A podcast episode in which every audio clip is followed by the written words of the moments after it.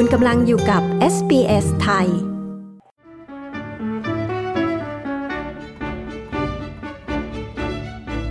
ช่วงพูดคุยกับ SBS ไทยในวันนี้นะคะ คุณทัศพลกาวประเสริฐแพทย์ฝึกหัดที่โรงพยาบาลเนเพียน ในรัฐนิวเซาท์เวลส์ย้ำว่า ใครที่อยากเป็นแพทย์จะแค่เรียนเก่งอย่างเดียวไม่ได้ ต้องมี passion หรือว่ามีใจรักในสิ่งที่ทำด้วย เขาเล่าให้เราฟังถึงการเรียนแพทย์ในออสเตรเลียว่าหนักแค่ไหน เขาได้เรียนรู้อะไรจากการเป็นแพทย์ฝึกหัดทำงานกับคนไข้ในโรงพยาบาล สภาพการทำงานช่วงโควิดเป็นอย่างไร และฝากข้อคิดถึงเยาวชนไทยที่อยากเรียนแพทย์ในออสเตรเลียค่ะ ดิฉันปริสุทธ์สดใส SBS ไทย มีบทสัมภาษณ์เรื่องนี้ค่ะ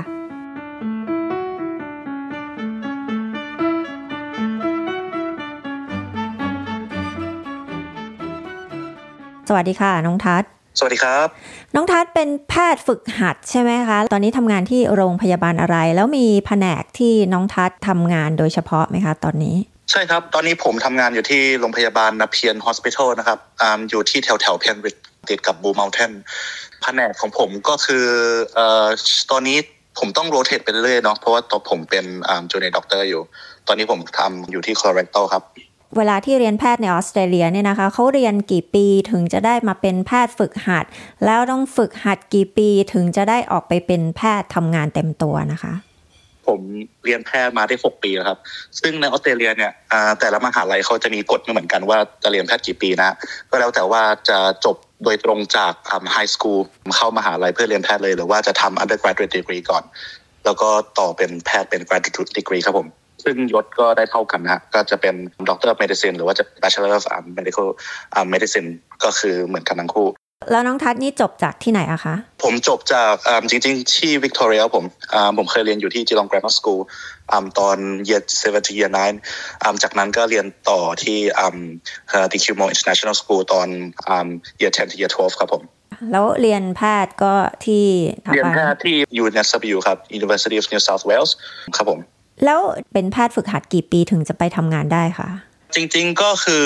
เป็นแพทย์เต็มตัวแล้วฮะแต่ว่าต้องทำงานในโรงพยาบาลนะครับว่าต้องมี supervisor ดูแลอยู่ครับผมที่ที่ออสเตรเลียเนี่ยเขาจะต้องทำงาน internship ปีหนึ่งก็คือเป็นหมอฝึกหัดปีแรกครับเขาจะเรียก internship ส่วนปีที่สองเขาจะเรียก residency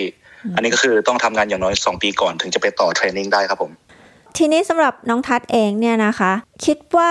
บุคลิกในตัวของเราอะไรที่ทำให้อยากจะเรียนทางด้านการแพทย์นะคะ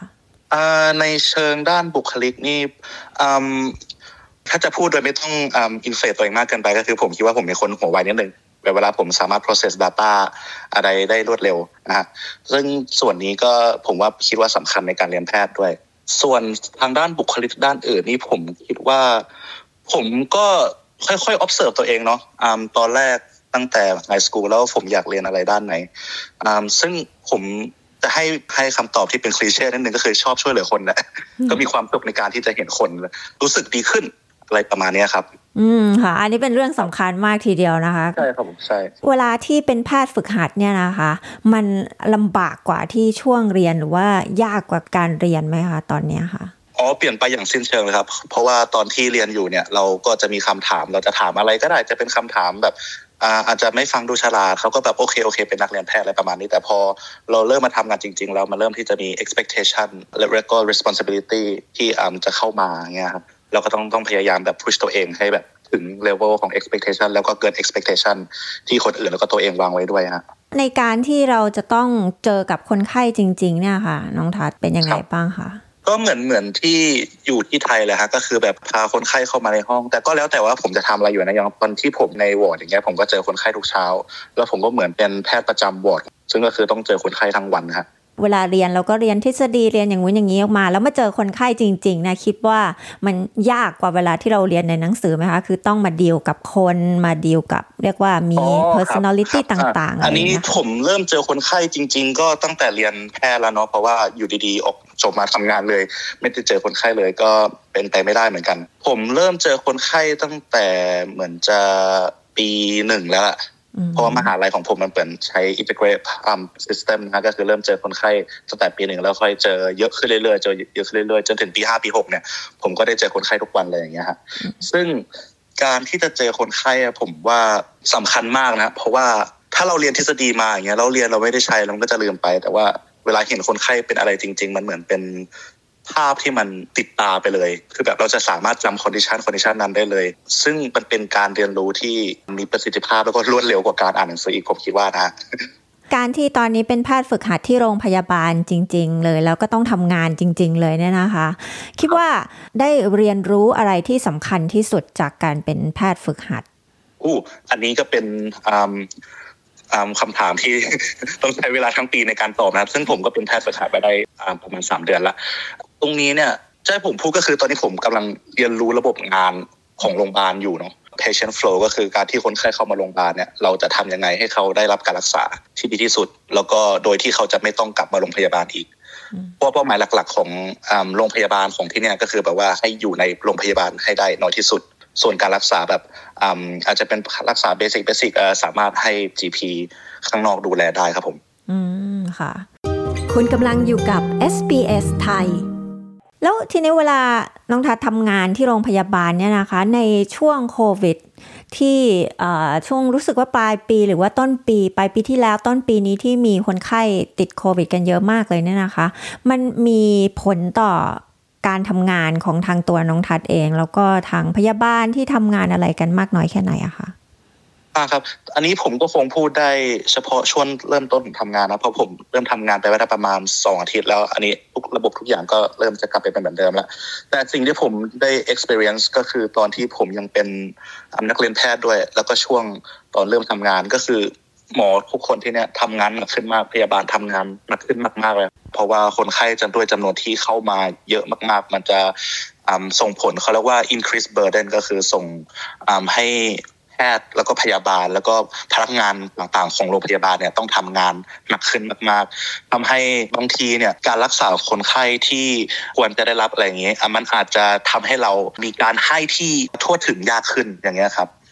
คือโรงพยาบาลนี่ก็จะมีการรับมือโควิดที่อาจจะไม่เหมือนกัน ซึ่งโรงพยาบาลที่ผมทำงานอยู่ก็จะมีการ set up ward ขึ้นเป็นโควิดวอร์ดเลยครับ ซึ่งก็คือแทนที่จะเป็น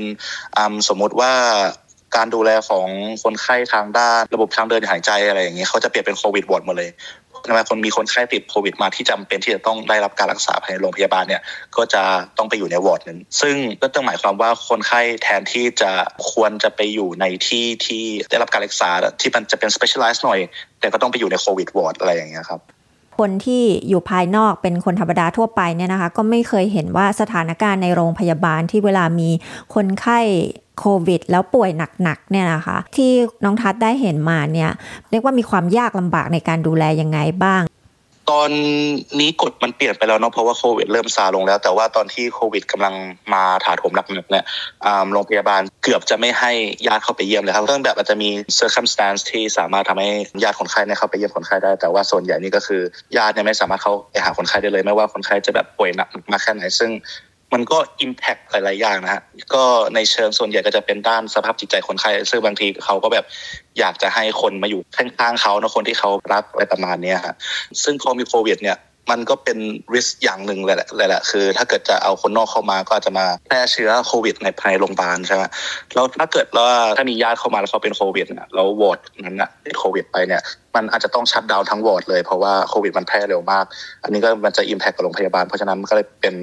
กฎที่ว่าโอเคจะไม่ให้เข้าเยี่ยมแล้วอะไรประมาณนี้ครับ อืมค่ะก็เป็นเอ่อความยากลำบากในช่วงนั้น คนที่ป่วยก็ไม่ได้เห็นหน้าญาติจิตใจก็ไม่ดีอะไรอย่างเงี้ยใช่ไหมคะ ก็จะแย่ลงอะครับ จากการที่น้องทัศได้ทำงานมาเนี่ยนะคะ มีประสบการณ์การทำงานอะไรที่เราภูมิใจหรือว่าเราประทับใจที่ได้มีส่วนร่วมไหมคะอ๋อผมก็เห็นเหตุการณ์การช่วยเหลือคนหลาย ๆ อย่างครับ ซึ่งผมไม่สามารถจะมาพูด on record ได้เพราะว่าแบบเป็นทางด้านกฎหมายนะเพราะว่ามี patient confidentiality แล้วก็มีเหตุการณ์หลาย ๆ อย่างเช่นแบบตอนเห็นคนไข้กำลังอาการแย่อย่างเงี้ยผมก็ไปมีส่วนร่วมในการที่ทำให้คนไข้เขาสามารถกลับมา เป็นปกติได้ไงครับ อืมค่ะสำหรับตัวน้องทัดเองเนี่ยเวลาดูแลคนไข้ที่ป่วยหนักๆแบบนี้เนี่ยนะคะ อันนี้เรามีวิธีพูดวิธีทำให้เขารู้สึกดีขึ้นนะคะอ่ามันจะมีระบบระบบหนึ่งเนาะในการช่วยที่จะคุยกับคนไข้ซึ่งหลักๆแล้วก็คือ เราต้องพยายามเข้าใจในมุมของของคนไข้ก่อนว่าเขากำลัง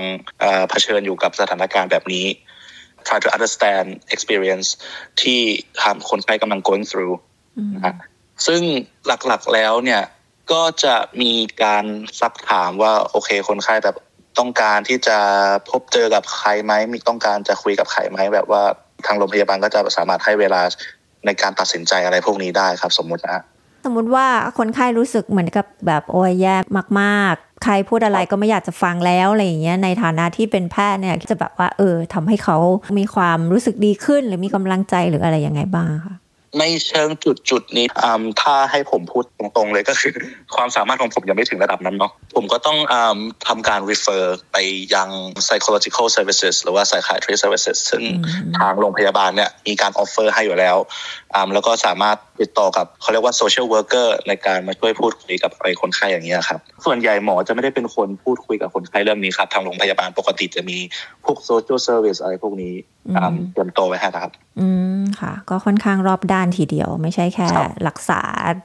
อาการป่วยอย่างเดียวทางจิตใจก็มีบริการให้เหมือนกัน มีครับมีครับค่ะ แล้วสำหรับ ตัวน้องทัศที่ได้เรียนแพทย์ในออสเตรเลีย แล้วก็ทำงานในออสเตรเลียด้านการแพทย์ด้วยเนี่ยนะคะออสเตรเลียค่ะเขามีความโดดเด่นหรือว่าความก้าวหน้าอะไรที่เด่นเป็นพิเศษเกี่ยวกับด้านการแพทย์ไหมคะถ้าจะเปรียบเทียบกับประเทศอื่นให้เปรียบเทียบกับประเทศไทยก่อนเลยเนาะเพราะว่าอันนี้มันจะเห็นความแตกต่างอย่างได้ชัดก็คือด้าน primary care service ซึ่งที่ออสเตรเลียเนี่ยเขามีระบบก็คือ primary care แหละ ซึ่งก็จะมี GP ที่จะคอยดูแลคนไข้นอกโรงพยาบาลนะเป็นระบบนอกโรงพยาบาล ซึ่งมันจะช่วยคัดกรองคนไข้ที่มีอาการป่วยจริง ๆ หรือว่ามีอาการที่อาจจะไม่ป่วยจริงเนี่ยจะว่าจะให้เข้ามารับบริการในโรงพยาบาล หรือว่าควรจะไปรักษาใน community ซึ่งผมว่ามันเป็น efficiency ที่ดีกว่า ถ้าเกิดจะเปรียบเทียบกับประเทศไทยนะครับ ซึ่งเอาจริง ๆ ผมก็ไม่ได้อยู่ที่ไทยมาประมาณ 10 ปีแล้วเนาะ แต่ตอนที่ผมอยู่ 10 ปีที่แล้วเนี่ย ก็คือแบบคนไข้อาจจะต้องนำเข้าไปรอหมอในโรงพยาบาล แบบป่วยก็ต้องไปรอหมอในโรงพยาบาลทุกเช้าอะไรอย่างนี้ใช่ไหมครับ ซึ่งที่นี่ไม่มีอย่างนั้นนะ ก็คือแบบว่าถ้าเกิดเป็นป่วยเล็กๆป่วยน้อยๆอย่างเงี้ย ก็สามารถที่จะไปพบแพทย์ GP เลย ก็คือ GP เนี่ยเป็นหมอ general practitioner ที่นี่จะถือว่าเป็น specialist สาขาหนึ่งนะฮะก็คือเขาเนี่ยจะดูแลว่าเนี่ยคนไข้ป่วยอย่างเงี้ยสมควรจะได้รับการดูแลที่มัน specialize กว่านี้ไหม ซึ่งส่วนใหญ่โรคส่วนใหญ่ที่พวกเราเป็นเนี่ย GP สามารถ manage ได้ในเขาจะเรียกว่า community setting ก็คือสามารถดูแลได้นอกโรงพยาบาลอยู่แล้วครับ ไม่จำเป็นที่จะต้องเข้าโรงพยาบาลเลยครับ เขาเรียกว่าการระบบคัดกรองที่ไม่ต้องให้คนมาลงล้นโรงพยาบาลก็จะดีกว่าตรงนี้ไม่งั้นโรงพยาบาลจะล้นแล้วหมอก็จะไม่พอครับ มันจะเป็นปัญหาในเรื่องของโลจิสติกอะไรพวกนี้ คนไทยหรือว่าคนที่เพิ่งมาอยู่ในออสเตรเลียแล้วอาจจะพูดภาษาอังกฤษไม่ได้ หรือพูดไม่เก่ง ก็เลยเวลาที่ป่วยเนี่ยก็ไม่อยากจะไปหาหมอ คือไม่รู้จะอธิบายยังไง แล้วก็อาจจะรอให้อาการมันหนักจริง ๆ ถึงจะต้องไปหาหมอก็ถึงจะไปอะค่ะ ผมพูดได้แค่ใน New South Wales เนาะเพราะว่าอันนี้เป็นระบบของเขา คือที่เนี่ยมันมีระบบให้ free translation service ก็คือมีล่ามให้แปลภาษาฟรีนะครับ ในโรงพยาบาล New South Wales คือถ้าเกิดว่ามีปัญหาแบบป่วยมากๆอะไรเงี้ยรู้สึกไม่ดี สามารถไปโรงพยาบาลได้เลยแล้วเขามีล่ามช่วยในการแปลภาษาให้ อันนี้คือไม่ต้องกลัวเลยครับส่วนถ้าเกิดเป็นป่วยเล็ก ๆ น้อยๆแล้วในการพบเจอ GP เนี่ยแล้วแต่ว่า GP แต่ละที่แต่ว่าบาง GP เนี่ยเขาก็จะมีล่ามช่วยแปลภาษาเป็นเครือข่าย ที่มาเชื่อมต่อกับ GP อยู่แล้วครับ แต่นี้ก็ต้องดูอีกที น่าจะเหมือนกับโทรไปจองแล้วก็ขอขอล่ามเขาไว้ก่อน อ่าใช่ครับถูกต้องครับ น้องทัศเวลาที่เรียนจบแล้วคิดว่าอยากจะกลับไปเมืองไทยหรือว่าจะอยู่ที่นี่ถาวรเลยอะคะผมว่าผมอยากจะเทรนนิ่งที่นี่ต่อก่อนให้เสร็จนะครับ เพราะว่าถ้าเกิดหลุดจากเทรนนิ่งที่นี่ไปแล้วเนี่ย มันจะไป ทำงานต่อยากอย่างน้อยก็คือต้องทำ internship residency ก็คือทำงานที่โรงพยาบาลที่นี่อย่างน้อย 2 ปีก่อน แล้วค่อยตัดสินใจอีกทีว่าเราจะไปเทรนต่อที่ไหน อาจจะเทรนที่ประเทศเหมือนอื่นอย่างเช่นอเมริกาอังกฤษหรือว่าประเทศในทางเอเชียหรือว่าผมคิดว่าจะทำงานที่นี่ให้เอา registration ที่นี่ก่อนครับ อืมค่ะ ก็คือขึ้นทะเบียนเป็นแพทย์ ขึ้นทะเบียนใช่ครับใช่ครับน้องทัศมีคำแนะนำสำหรับ น้องๆ คนไทยคนอื่นๆไหมคะ ที่อาจจะอยากเรียนแพทย์ในออสเตรเลียอย่างน้องทัศบ้างนะคะถ้าพูดตรงๆก็คือการจะมาเรียนแพทย์ที่เนี่ยผมว่าต้องมี passion นิดนึงนะเพราะว่าถึงเงินมันจะได้ดีก็จริง แต่ว่าการที่เราจะไปถึงจุดๆนั้นได้เนี่ยมันต้องผ่านอะไรเยอะมากเหมือนกัน ซึ่ง passion ที่ผมพูดถึงก็คือ passion ในการที่จะช่วยเหลือคนอย่างหนึ่งหรือว่าอาจจะเป็นเราอยากรู้ เรื่องเกี่ยวกับร่างกายมนุษย์ในด้านหนึ่งมาก ๆ สมมุติว่าผมมีเพื่อนคนหนึ่งเนี่ยเขาชอบด้านการรักษาคนไข้ในใช้รังสีรักษาคนไข้อย่างเงี้ยเขาก็แบบมี passion ในการที่จะเข้าไปเรียนรู้ไปมี passion เข้าไปทำ research พูดคุยกับคนที่มีความรู้เรื่องนี้ฮะซึ่งก็คือต้องมี passion แหละพูดง่ายๆนะอืมค่ะไม่งั้นจะเกิดอาการ burnout แล้วแบบเราจะไม่รู้ว่าเราจะทำสิ่งนี้ไปทำไมอย่างเงี้ยฮะผมก็เคยเห็นเพื่อนหลายคนละที่แบบมีอาการ burnout อย่างนี้ครับผมค่ะ ขอบคุณมากนะคะ น้องทัศน์ที่คุยกับ SBS ไทยค่ะ ขอบคุณครับที่ผ่านไปนั้นก็เป็นการพูดคุยกับคุณทัศพล กาวประเสริฐ แพทย์ฝึกหัดที่โรงพยาบาลเนเพียนในรัฐนิวเซาท์เวลส์นะคะ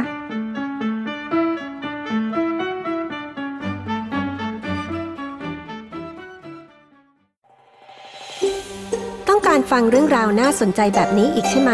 ฟังได้ทาง Apple Podcast Google Podcast Spotify หรือที่อื่น ๆ ที่คุณฟัง podcast ของคุณ